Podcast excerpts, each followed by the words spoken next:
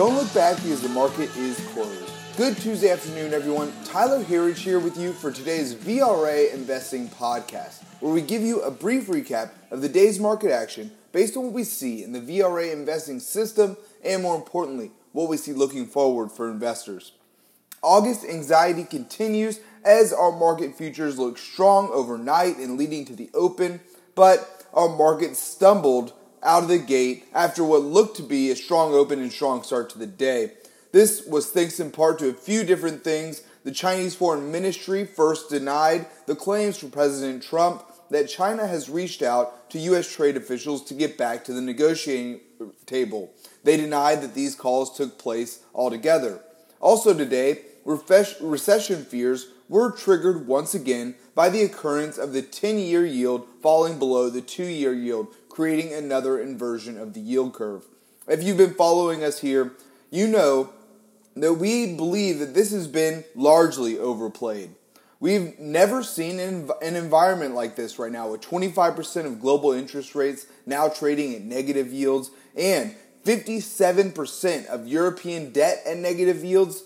Folks, there's no playbook for this kind of environment. There is nothing before that we have that is anywhere similar to this at all. So, as Rick Santelli said on Friday, this really tells us very little.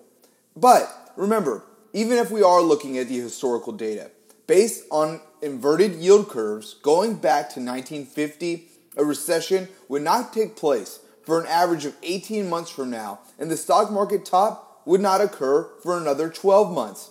And in this time period, we have an average gain of 15% in the S&P 500 during that time. Now is not the time to panic sell on this news. Today, we also did get some good numbers back. We got strong data from the consumer confidence numbers that came in this morning, which came in much better than estimates. While the overall number did pull back from July's reading, as was expected, we beat the estimates. We're looking uh, at specifically here the numbers from the present situation index, which told a, a, an even better story. It came back with strong results, increasing from 170.9 in July to 177.2 now in August. According to Reuters, that is the highest reading since November of 2000.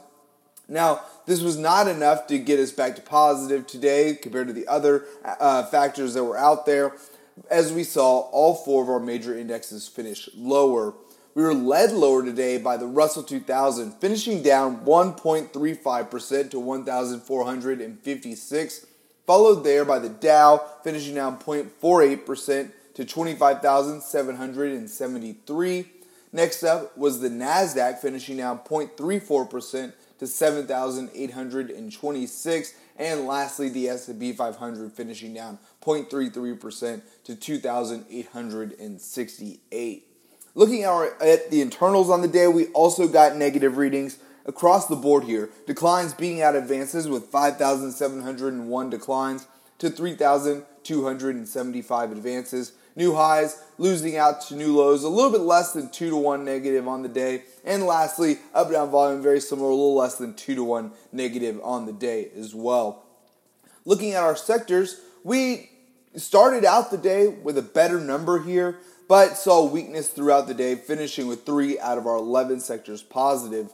Utilities led the way, hitting new, another new all time high today. We were followed there by communication services and materials, while our laggards were financials, energy, and healthcare, but not a huge day here.